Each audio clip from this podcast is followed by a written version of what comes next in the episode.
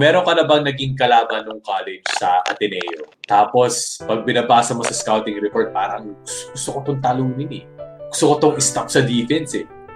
Hello, online world. This is Off the Record with Mix Bustos in collaboration and in partnership with PinoyLiga.com and Podcast Network Asia. And today we are live again on our Facebook page, found at the PinoyLiga.com Facebook page. And right here, uh, today we are going to talk about the PBA bubble as we talk to two PBA players on their preparations. Kung paano na nga ba initial thoughts and comments, initial uh, reactions on uh, learning that the PBA is back. at the same time, bago po natin i-introduce ang ating mga guests for today. Currently, the NBA is underway. Check ko lang ang scores. Ngayon, currently po, eh, lamang ang LA Lakers 60 to 55, 47 seconds left in the second quarter. The Los Angeles Lakers lead the series 2 to 1 and kahapon panalo ang Miami Heat 3 to 1. Make that a 3 to 1 na ang uh, kanilang abante sa series and uh, they won 112 to 109 behind Tyler Hero's efforts with 37 points. And currently ngayon, kung nag-switch-switch kayo ng uh, channels, nag-switch-switch kayo, kung meron kayong NBA, nasa Facebook kayo, tingnan muna natin ng konti kung sino ba ang lamang. Yun na nga, 60 to 55 lamang sa halftime ang LA. Tingnan muna natin ang box score kung sino ang uh, leading scorers for both teams for Denver. It's Jeremy Grant and Nikola Jokic with 10 points. At, at the same time, Jamal Murray has 16. Para sa Los Angeles, wow, Dwight Howard, 11 points and 10 rebounds so far after 24 minutes of play at siya ang leading scorer. No, sorry, check that. Nag-refresh lang. Anthony Davis is the leading scorer with 19 points and LeBron James with 14, 4, and 5 so far after 24 minutes of play. Now, speaking of the NBA bubble, pumunta na tayo sa PBA bubble. We have very two special guests, uh, two very special guests for today. Uh, maraming salamat for taking your time off and uh, to join me, to join us in this podcast right here at Off the Record Facebook Live. Introducing our first guest for today. He is a former UP Fighting Maroon and the uh, point guard right now for Blackwater Elite, Diego Dario. Subjects. Morning, morning, Migs. Thank you for having me. Thank you for the invite. Thank you, thank you. Thank you for accepting our invite. Maraming salamat for taking your time. A quick and quality discussion on the PBA bubble. And our next guest is his fellow point guard right now from the Northport Batang Pierre, uh, from uh, De La Salle Sobel, then eventually transferred to La Salle, and eventually to the Ateneo Blue Eagles. Nico Elorde.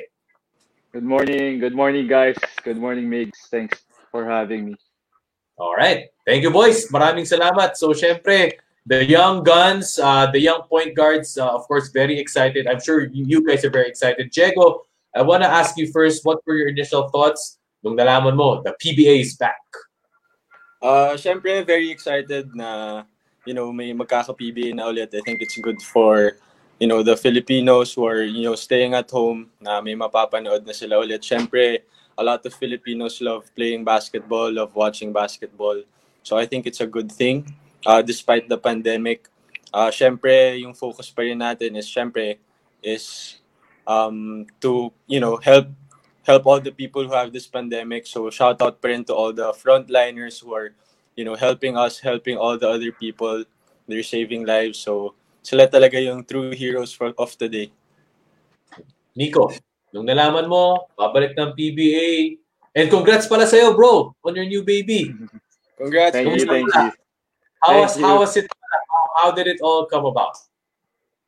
Uh, sa akin yung nalaman ko, um, uh, medyo, medyo mixed emotions for me kasi yun nga, kakapanganak lang ni Mitch, so medyo adjusting stage pa talaga kasi uh, medyo puyat lagi, ganyan. So, and ayoko sila iiwan. So, medyo adjusting talaga. Pero at the same time, kailangan talaga, kailangan bumalik kasi ang tagal na rin walang basketball and it's good for everyone. Like, sa Filipino people, na-miss na talaga nila yung basketball. Nico, para sa mga pro players katulad ninyo, paano ba kayo nagpa-kondisyon? Six months na self-workout? Uh, diba? For me, uh, syempre kailangan di magpabaya as in buti swerte na rin ako may may basketball may court kami dito sa bahay na half court nakaka-training and may gym so take advantage din talaga as much as kaya every day yun ginagawa ko nung pandemic. And at the same time, nakakatulong din ako sa mga kids dito sa compound, nagturo rin ng basketball. So, yun. Ikaw, Diego. Uh, for me naman, parang si Kuya Nico din, swerte din na may basketball court dito. Tapos, bumili rin kami ng mga gym equipment para maka-workout dito sa bahay. So, as much as possible, uh, pa-condition pa rin. Siyempre, trabaho naman namin yun. Uh, and also, same din with Kuya Nix. Uh, nagtuturo din ako ng kids ng basketball. Pero online lang, through online. Uh, mga Zoom workouts na mga ano lang, mga pwede nila gawin sa bahay. So, I've been doing that as well. So, uh, onting ano rin, papawis din yan. Diego, uh, alam ko nung at least nung start ng quarantine, eh, meron kang advocacy. Kwento mo naman sa amin yun. Uh, nung start ng quarantine, uh, I decided to help um, our frontliners nung time ng mga lockdown. I think medyo nakukulangan sila sa PPEs. I had a friend who actually uh, got COVID and he's a frontliner as well. So I decided to uh, fund the donation drive. So I started the donation drive and luckily marami namang nakatulong and I was able to donate to seven to eight hospitals around ano around Manila and um, some of the provinces as well. Ikaw, Nico, uh, bukod sa training, uh, ano pang pinagkaabalahan mo during quarantine? Wala, mostly yun lang. Uh, as much as kaya makatulong sa mga nangangailangan, uh, sumasama rin sa, like, part din kami ng Rotary Club, yung kay Mama, part kami. So, may mga projects na pinupuntahan lugar kahit COVID, uh, sumasama kami. And at the same time, yun lang, mostly, uh, give back talaga dito sa mga kids sa compound kasi uh, most of the time wala talaga ako dito. So, as much as kaya ko mga tulong, mga turo ng basketball sa kanila, uh, yun yung ginagawa ko. Alright. So, maraming salamat uh, sa inyong oras at syempre nakakatulong talaga sa mga Pilipino. Thank you for your time and of course uh, using your influence uh, to be able uh, to contribute uh, to positivity, syempre as what we're dealing with right now. So, alright. So, right now, Nico, let's talk about the PBA. Let's talk about your team. Kamusta naman ang team so far during the past six months? Nagkaroon din ba kayo ng mga Zoom workouts? How has the relationship been kahit medyo magkakalayo kayo sa isa't isa? Um, the first, siguro mga first few months wala pang workout pero yung nalaman nga, yung parang may nagkabalita na na babalik to sa PBA, uh, mga two months before noon, nag-start na kami mag-Zoom workout. Siyempre, uh, communication pa rin. And Uh, ngayon, uh, medyo mahirap din yung situation kasi pagbalik namin yun sa sa training, medyo limited lang kami by batches pa rin. So, hindi pa talaga mga full run ng practice. So, medyo adjusting pa rin. Kayo, kayo, uh, Diego sa Blackwater. Uh, same din, nung start nung lockdown, um, Zoom workouts lang din. Siyempre, different pa rin yung Zoom workouts sa actual workout. Siyempre, yung iba na disconnect, di ba? Mga ganun, walang internet. Um, pero as much as possible, kailangan mag-adjust, di ba? Tapos, um, itong uh, latter part of the lockdown, um, when we got the approval na pwede na kami mag-train, uh, four at a time lang, di ba, Phoenix? So, small group, oh. small group trainings. Uh, Siyempre, wala pang contact. So, basically, hindi pa masyado game shape, more of drills. So, swerte rin na pinayagan na yung mag-PBA bubble para maka-start na with scrimmages para, you know, ma-ready rin yung mga bodies namin. Diego, kamusta? Kamusta ang workout so far? Nakakailan na kayo? Uh, uh, uh, before today, nakakailang workouts na kayo, yung group workouts? I think we've done mga ano eh, three weeks worth na. Pero nung start, parang three times a week lang, ganun. And eventually, uh, put padagdag ng padagdag. So we started one hour and then magiging two hours. So nagkaroon na kami ng weights and um, uh, skills. So basically yun pala nagagawa namin skills, no contact, um, just to get the feel of the game again. Kamusta? Kamusta yung feeling ng mga first few times na parang, wow! May gym na ulit! Teammates ko, makikita ko na. Uh, well, syempre, ano, meron naman court dito. So medyo um, yung iba, syempre, sobrang excited pagbalik kasi first time nila makahawak ng bola ulit, first time makashoot.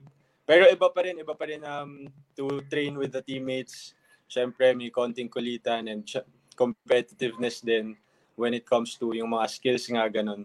Uh, so, masaya, masaya. Um, nung una actually, parang mabagal pa lahat. Medyo kumakapa-kapa pa. Pero ngayon medyo nagigets na yung, yung mga ginagawa. Nico, kayo, kayo sa team. How was it like mga first few weeks of yung group training?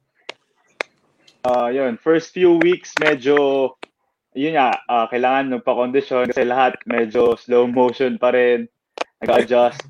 And then eventually, yun nga, dahan-dahan, medyo uh, nakukuha na yung condition and ginawa namin, gino, inay sa amin ni coach na parang uh, sa morning kasi yung iba sa court, kami, yung iba nagja-jogging, parang apat nagja-jogging doon sa village. Medyo mahigpit din kasi sa Green Meadows. So, yung iba nagja-jogging. Tapos after sa court, papalit naman yung mga nagja-jogging. So, uh, batch by batch din talaga. Tapos actually, this this week lang pinayagan yung weights sa Green Meadows. So, kanya-kanyang workout talaga. Uh, yung Zoom workout ng ano uh, weights, yun lang talaga yung ginagawa. Kanya-kanya pa bago this week. Hmm. Anong tingin nyo magiging mga adjustment nyo? Uh, Diego, anong tingin nyo magiging adjustment niyo when it comes to style of play? Anong tingin mo yung mga una nyong i-address, I guess, as a team? Pagpasok? Um, for, for sure siguro yung ano, mga team concepts kasi yun yung hindi masyado um, no-work on during the small group trainings kasi syempre four lang. So I think that will be discussed for sure yung um, mga plays, mga reads, defense, offense na kasama na talaga yung buong team. And ano pa ba, um, basically game shape eh, that's the most important part. Kasi kahit anong pa-condition pa rin, if hindi ka nakakalaro, iba pa rin yun eh. I, I think alam niyo naman yun since um, you guys play basketball as well. Um, uh, yun lang. Siguro yun yung probably the biggest adjustment and the condition. Sana uh, makondisyon lahat para walang injuries kasi alam ko magiging 2 to 3 games per week. So I think that's kind of tough sa body. So hopefully uh, lahat makondisyon agad for that. Nico, uh, tanungin natin, no, um, tatanungin ko lang sa'yo, how will it be like tingin mo pagpasok din ng bubble? Para meron bang, personally, meron bang may, may konting takot? Sabi mo nga kanina, mixed emotions. Siyempre, sa Tuesday na ah. yun, di ba? Anong expect ninyo? Ah, uh, siguro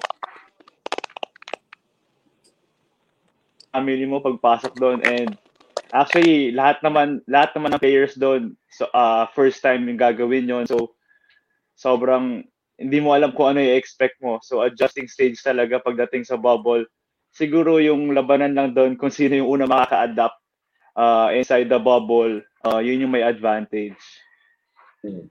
All right. So uh, right now, as uh, we are approaching the 20-minute mark, magkukunting commercial lang muna tayo. As uh, Nico Ilorde from the Northport Batang Pier and uh, Diego Dari from the Blackwater Elite shared their initial thoughts and expectations as they go inside the bubble. But we will return after this short break presented to you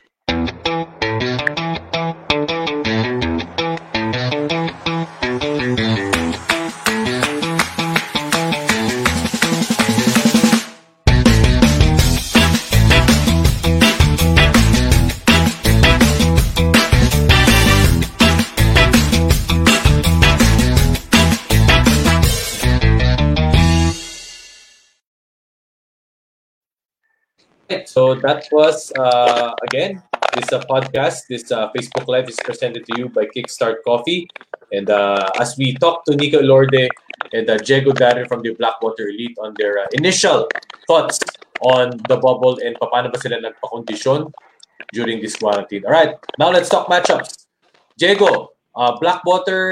Um, of course, it's it's it's no question that it's been in the cellar for for for the past couple of seasons. But right now, how do you think the elite can be competitive uh, during uh, uh, during this restart? Um, well, we have a new coach under under Coach Nash now, so he believes that we're a young team. Um, I think may advantage naman kami when it comes to being young, especially here in the bubble. Siyempre, fresh legs pa, young legs. Uh, medyo mas kakayanin pa siguro, hopefully. And I think under Coach Nash, we're under good ano naman, um, we can play well, we can play, we can compete um, for sure with all the other teams. Um, we just have to, you know, trust the system, have to work together uh, para, you know, makakompete kami with the other teams. How is it so far? Uh, I, I'm not sure. I'm sure. Sorry, correct. Uh, check that. I'm sure that you have expectations, um, Diego, with Coach Nash. Nung UP ka, nakalaban mo si Coach Nash, di ba, sa FEU, as a coach? Yes, yes. Yes.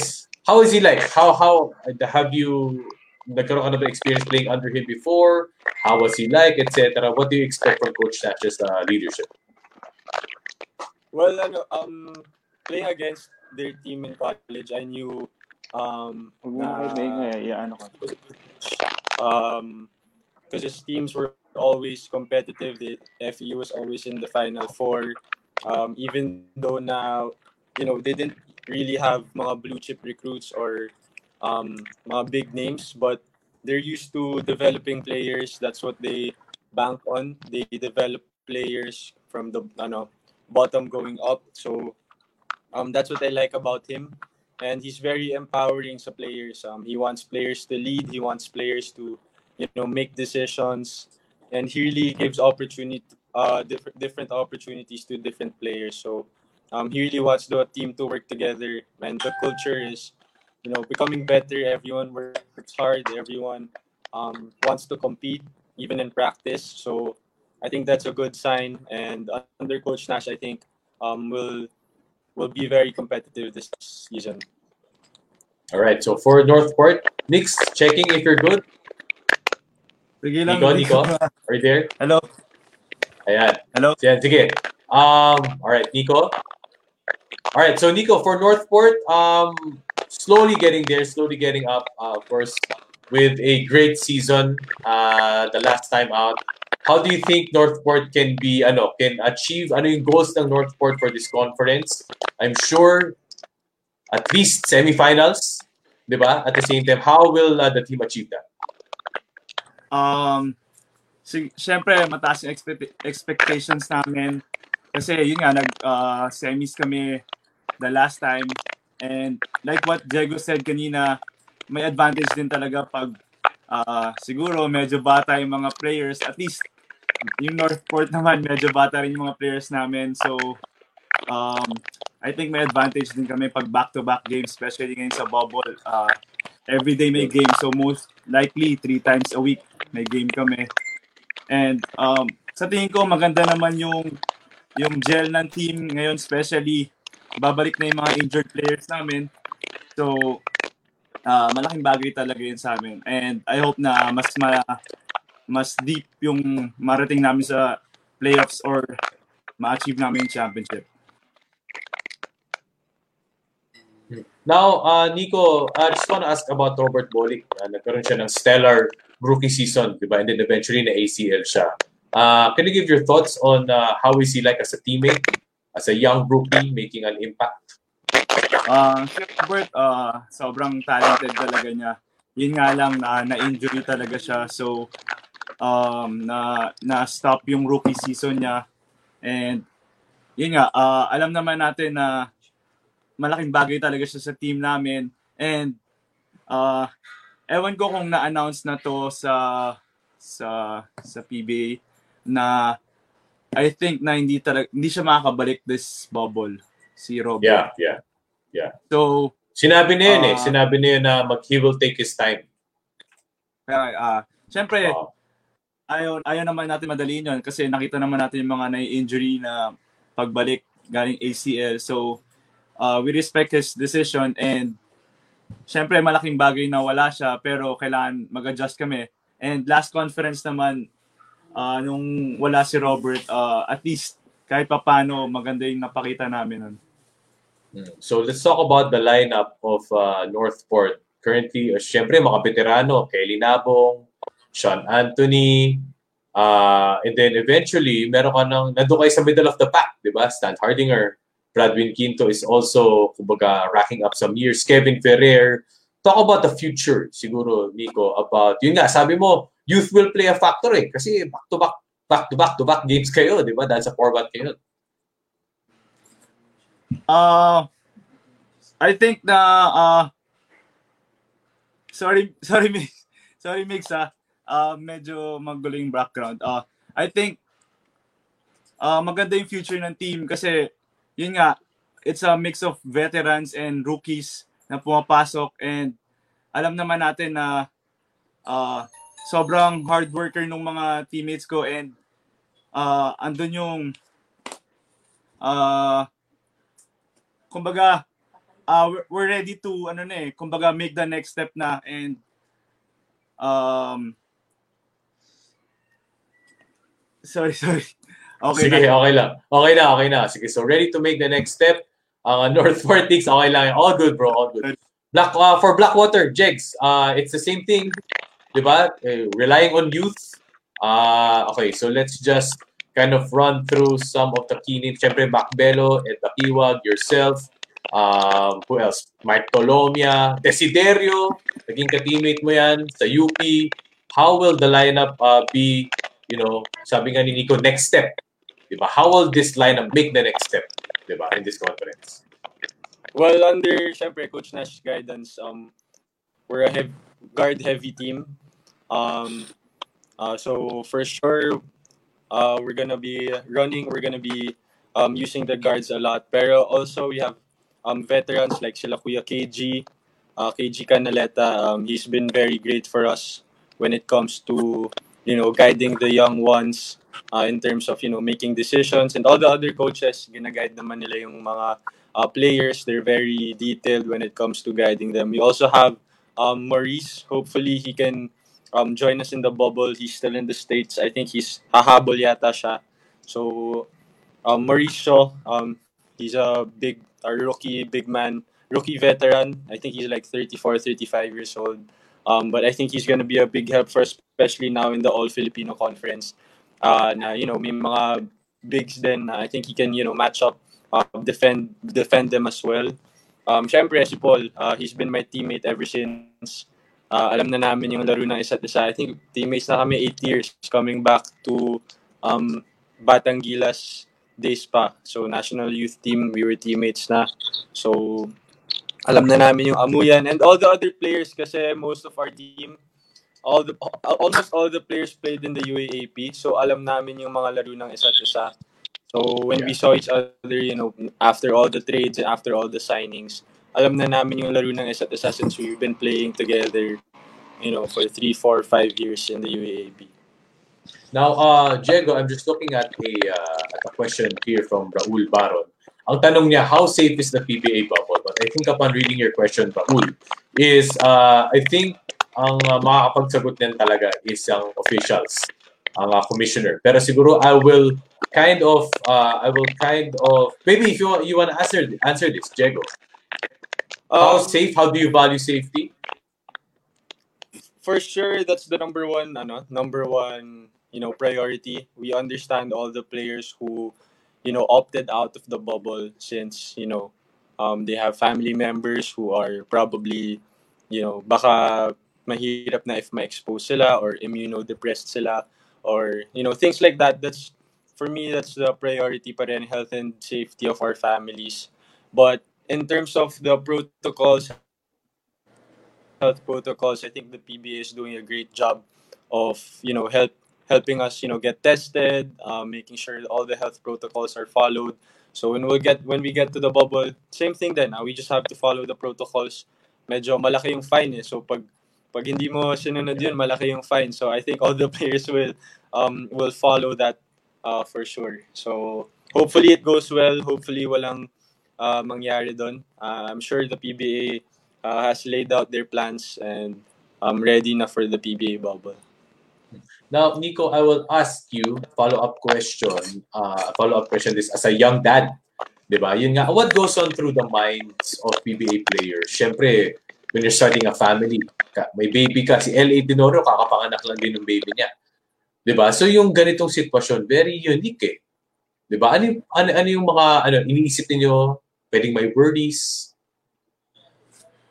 Um, sobrang ano, uh, kumbaga ma mahirap na situation for us, especially mga bagong uh, parents sa PBA, yung may mga may iwan na, syempre lahat naman tayo may may, may iwan na family. And before nga, before I leave, gusto ko kausapin yung like buong family na parang hindi lang hindi lang ako yung uh, hindi lang ako yung magpupunta sa bubble. Kumbaga, kailangan gawin nyo rin yung part nyo kasi eventually like uh, knock on wood naman may mangyari sa inyo or kung kanino man. Siyempre, once na may nangyari sa inyo, I need to go out. And once I go out, hindi na ako makakabalik sa bubble. So, parang lahat affected talaga. So, it's uh, parang it's a team na uh, parang family yung team mo family rin kumbaga kailangan lahat kayo nag-work together All right. So recently, Diego nag-announce sa mga veterano, sila Kelly Williams, sila Sanitos, uh, Diego and Nico rather, uh, nag-announce sila Kelly Williams, Sanitos, and uh, PJ Simon na magre-retire sila.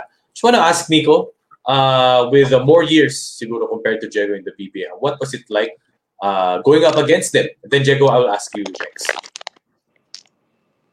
Um, syempre, uh, I gain a lot of experience from them and like sila Kelly Williams, former MVP, PJ Simon. Yun nga, uh, sobrang gagaling na mga veterans. And yun talaga yung nilulook up namin players.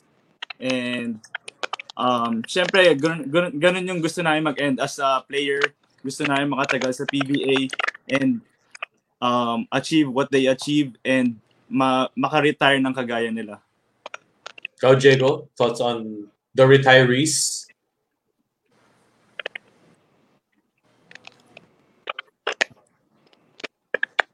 Um, syempre growing up sila yung mga pinapanood na namin eh. High school ako, I was watching sila PJ Simon, Sonny Thos, kahit grade school pa ata naabutan na eh. So, um, you know, growing up, I looked up to them and then now nakakalaban na. So, um, swerte rin kami na naabutan pa namin sila and uh, I just want to say congrats to them um, for having a great career. Uh, sila yung basically role models namin um, everyone wants to stay in the league for a long time and they stayed for a long, long time in the PBA. I think si Sonitos, 15, 15 years. Si Kuya PJ, I think almost 19. So, um, kung ano man yung mga ginagawa nila um, as a player, you know, syempre, we observe them before games. Um, nakikita din namin sila. So, yung mga advice nila, syempre, that's very important to us. Makikinig kami sa kanila, syempre, kasi um, they're veterans. Um, alam na nila yung mga gagawin uh, when it comes to certain situations. And uh, congrats again sa uh, mga nag-retire uh, for a solid career in the PBA. Nico, what is it like being a young gun in the PBA? A rookie na nagsisimula pa lang. Two, three years, four years.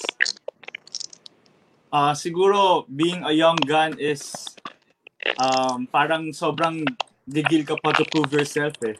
And then eventually, once you you're in the league for like three years, four years, ganyan, pataas, parang mas nagsuslow, nagsuslow na yung game sa'yo and na-understand mo na talaga yung mga situations, especially pag tight yung games, ganyan.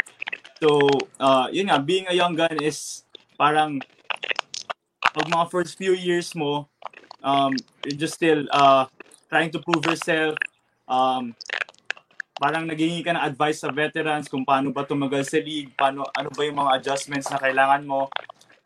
And yun talaga yung, syempre advantage ng being a young gun is parang mas, mas ano ka eh, mas energetic ka, mas hyper ka. Pero at the same time, once na, yun nga, humahaba yung career mo, mas na-understand mo na yung basketball na parang hindi lang puro uh, go lang ng go. Kumbaga, kailangan mas tumatalino ka sa laro. Kamusta naman yung mga ano, Nico, mga rookie initiation?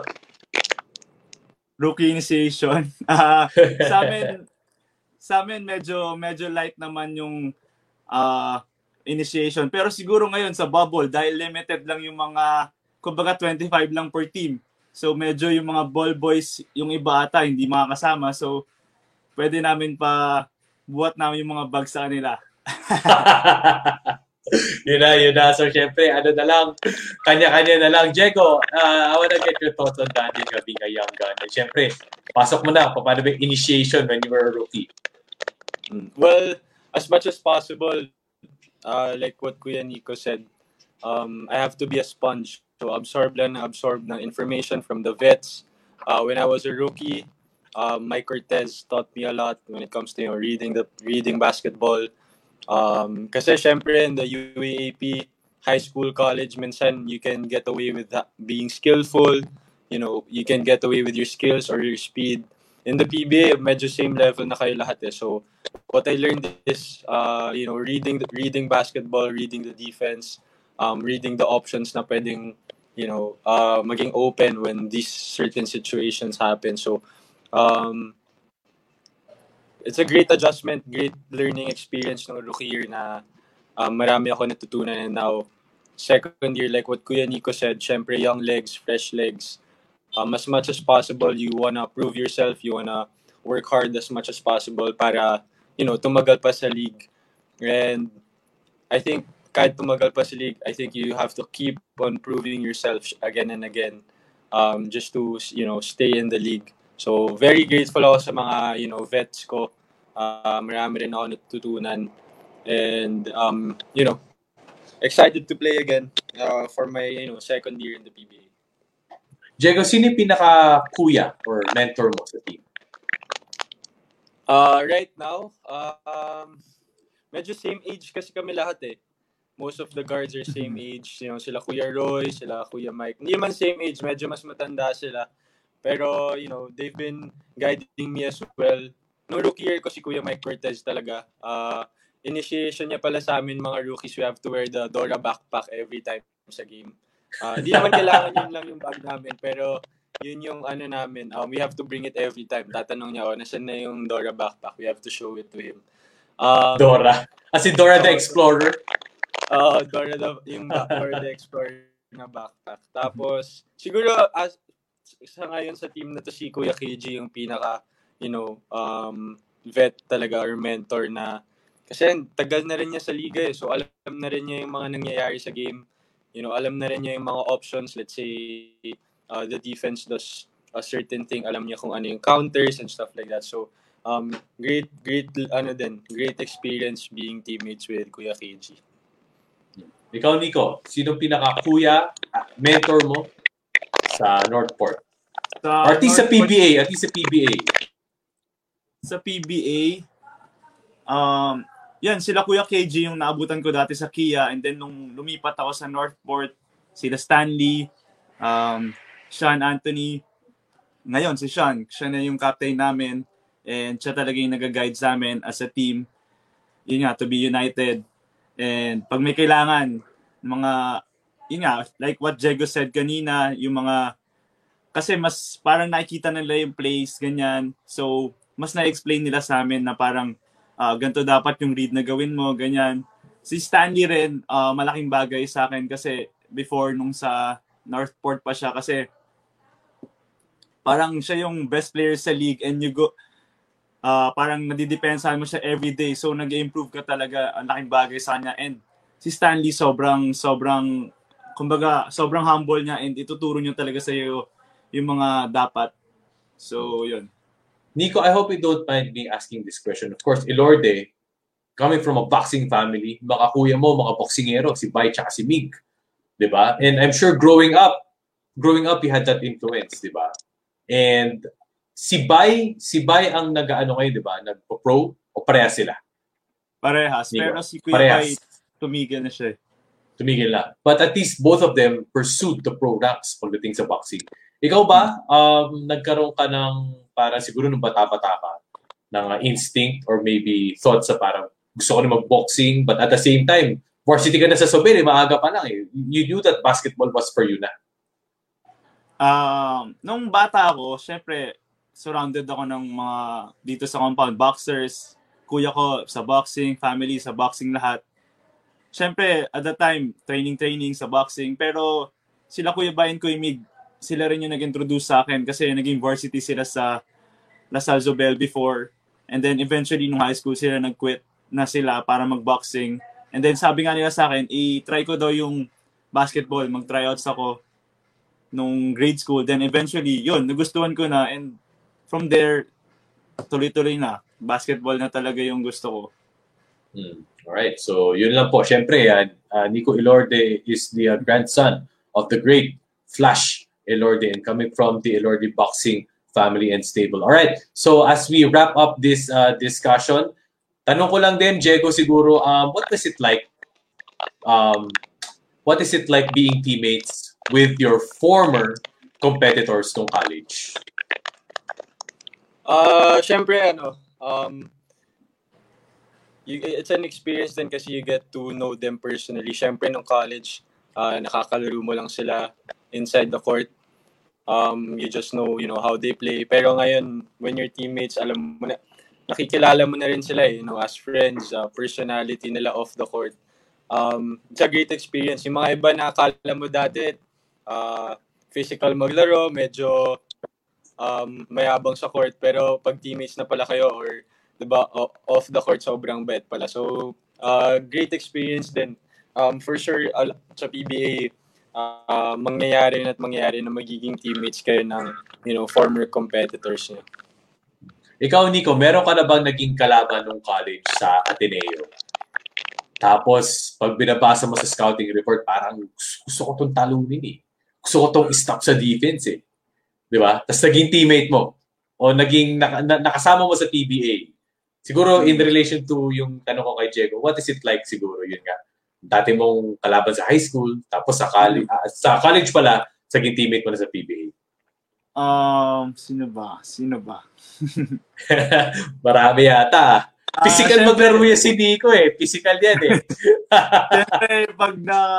Siyempre, sa una, parang kalaban ko to ah. Nung ano, siyempre kailangan mo i-prove sa kanya yung ano mo.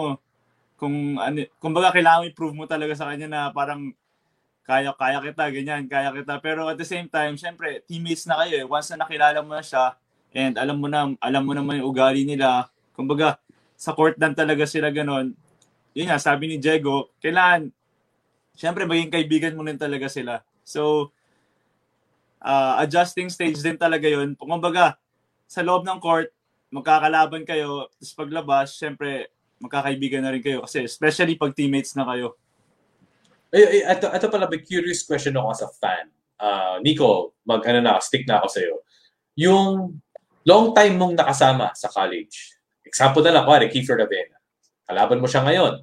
Di ba? Pag binabasa nyo ngayon, currently sa PBA, yung, syempre, situationals, di ba? Yung reads.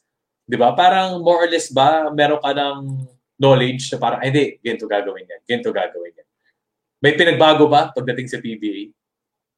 Siyempre, uh, may pinagbago pero sa tagal mo nakasama yung player, parang medyo alam mo na yung tendencies niya eh. Kumbaga, alam mo na yung galawan niya. Pero at the same time, lahat naman pagdating sa PBA, nag improve So, kailangan ready ka rin talaga. Kumbaga, tuloy-tuloy pa rin yung pag-scout mo sa sa sa player na yun. Kumbaga si Kiefer, uh, kahit alam ko na yung galaw niya, uh, pinapanood ko pa rin talaga kung paano siya, kung paano yung mga, kung baka may bago siyang galaw, ganyan. So, kailangan hindi nagsa-stop yung um, process na pag pag-scout mo sa kanya kasi hindi mo naman masabi kung yung player naman every every time nag improve Pero at the same time, it's an advantage for me, especially pag si Kiefer, kung baga siya yung main man ng team ng, kunyari, NLEX, um, parang pag ako yung bumabantay, parang feel ko na parang, oh, teammate ko to dati, medyo alam ko na rin yung galawan niya. So, yan. Ikaw, Diego, meron ka bang ano, experience pagdating sa ganong klase ng uh, sitwasyon? Uh, well, si Paul kasi teammate ko pa rin eh. So, eight years na kami teammates. Uh, um, siguro, one experience yung kay uh, Coach Alex Kabagnot. He was our coach in UP. Tapos, syempre, siya yung nagtuturo sa amin ng move, siya yung nagtuturo sa amin ng reads. Then, nung nakalaban ko na siya, I guarded him. Minsan, kahit alam mo niya yung gagawin niya, na na-execute pa rin niya, na-shoot pa rin niya. So, that goes to show how um, experienced he is, you know, as a player. Uh, Siyempre, sobrang tagal na rin niya sa liga and grabe rin yung skills and um, knowledge ni Coach Alex sa basketball. Si Kuya Nico din. Si Nico, sobrang bet sa off the court niyan pagdating sa court. Ano yan? Sobrang competitor. So, Chachapin ka niyan, oh, si Nico. Hindi sadya. Hindi sadya. Pero yun, masaya yun. Masaya yun pag ganun. Uh, uh, that's what I love about basketball. Siyempre, competing uh, kahit sino pa yan. So, um, Yun, ganda na experience. Siyempre, PBA sa Philippines, basketball is a small world. Halos magkakakilala naman lahat uh, sa, you know, iba-ibang teams. So, um, very excited. Isn't it surreal, Diego? Uh, of course, Alex Gabaganat works as a coach or consultant. Eventually, the next day, kuwari may practice kayo sa UP, the next day may game sa PBA, sa Araneta, kalaban mo na siya. well, syempre, uh, like I said, siya nga yung mga nagtuturo sa akin. Actually, siya din yung isa sa mga tao na nag um, push sa akin to go into the draft. Siyempre, I work I work with him. He helps me uh, work on my game. And then nung last year ko when we got to the finals in the UAAP, um, he was a very um very ano siya, very marami siyang advice when it comes to the game confidence and all that. So same thing when I got to the draft, sabi niya just go for it kasi you uh, came from you know, UAP finals, uh, I played well naman. Sabi niya, just go for it. Um, nothing to lose naman when you go to the draft. So eventually that, you know, got me here second year na in the league.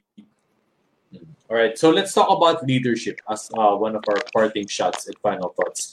As young leaders, di ba?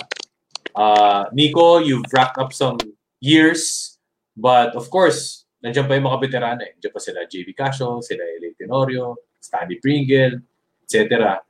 What are your, kumbaga, parang, what do you aspire to be eventually, Nico? Siyempre, point guard yan na quarterback sa court, di ba? Paano mo din-develop yung leadership mo at a young age? Uh, eventually, siyempre, gusto mo rin maging uh, captain ng team. Siyempre, sa start, um, as a point guard, kailangan ikaw yung nagdid ano, kumbaga ikaw yung leader talaga ng team. Pero at the same time, mahirap yun kasi maraming veterans eh.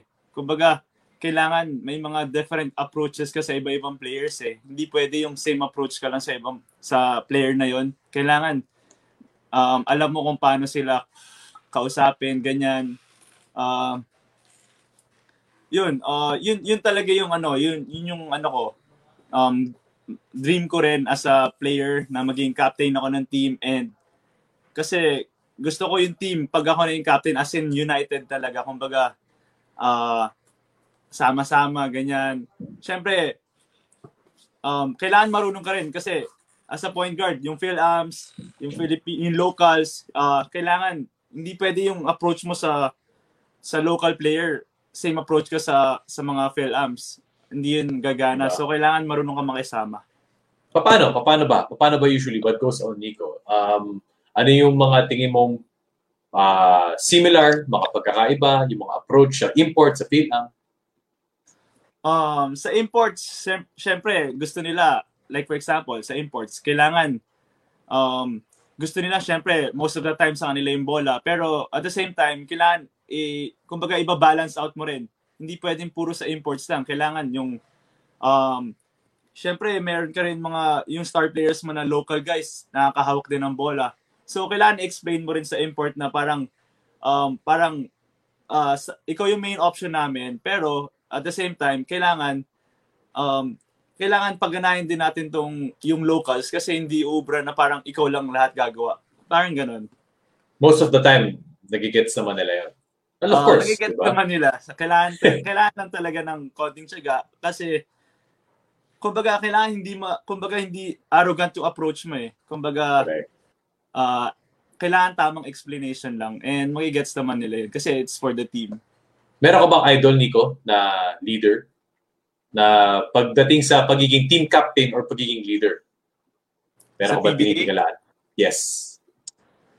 Or kahit saan, kahit saan, in your basketball career? Uh, sa PBA ngayon, syempre mga idol natin sila eh, Kuya LA, Kuya Jason, yan talaga yung nilook up ko. Kasi kung paano nila pinapatakbo yung team and kung paano sila nire-respeto ng mga um, mga teammates nila, locals man or Philams. Kumbaga, ang taas ng tingin sa kanila eh. Kumbaga, respetado talaga sila. And then sa NBA, uh, idols, sila, ah, Chris Paul, ganyan. Parang sabi nga nila, si Chris Paul, medyo, hindi ko alam, medyo arrogant daw or na leader. Siguro, kailangan siguro balance out lang and yun lang naman talaga yung gusto niya for the team eh, is to to work as a team and to win, di ba? Alright. Ikaw, Diego, wanna get your thoughts on leadership and your mga idols. Um, siguro when it comes to leadership, uh, you know, as a young player, uh, you just have to keep on learning. Siyempre yun, ngayon, ngayon may natutunan ako kay Kuya Nix na, you know, different approach for different players, very important. Siyempre, you know, nga, you know, with Phil Ams, um, some people coming from the province, meron yung iba, lumaki dito sa Manila and import. So, different approaches, you just have to figure out kung ano yung tamang approaches para, you know, to send out the message to them. Uh, and also, um, big ano of ser- servant leadership. So, lead, leading um, with action. So, usually, uh, yun, um, I, I lead with action, meaning I'm, I'm the earliest on the court every time. Uh, I leave the court last, uh, work hard on the on in practice, uh, being vocal as well on the court, and eventually susunod na rin yung ibang players off of that.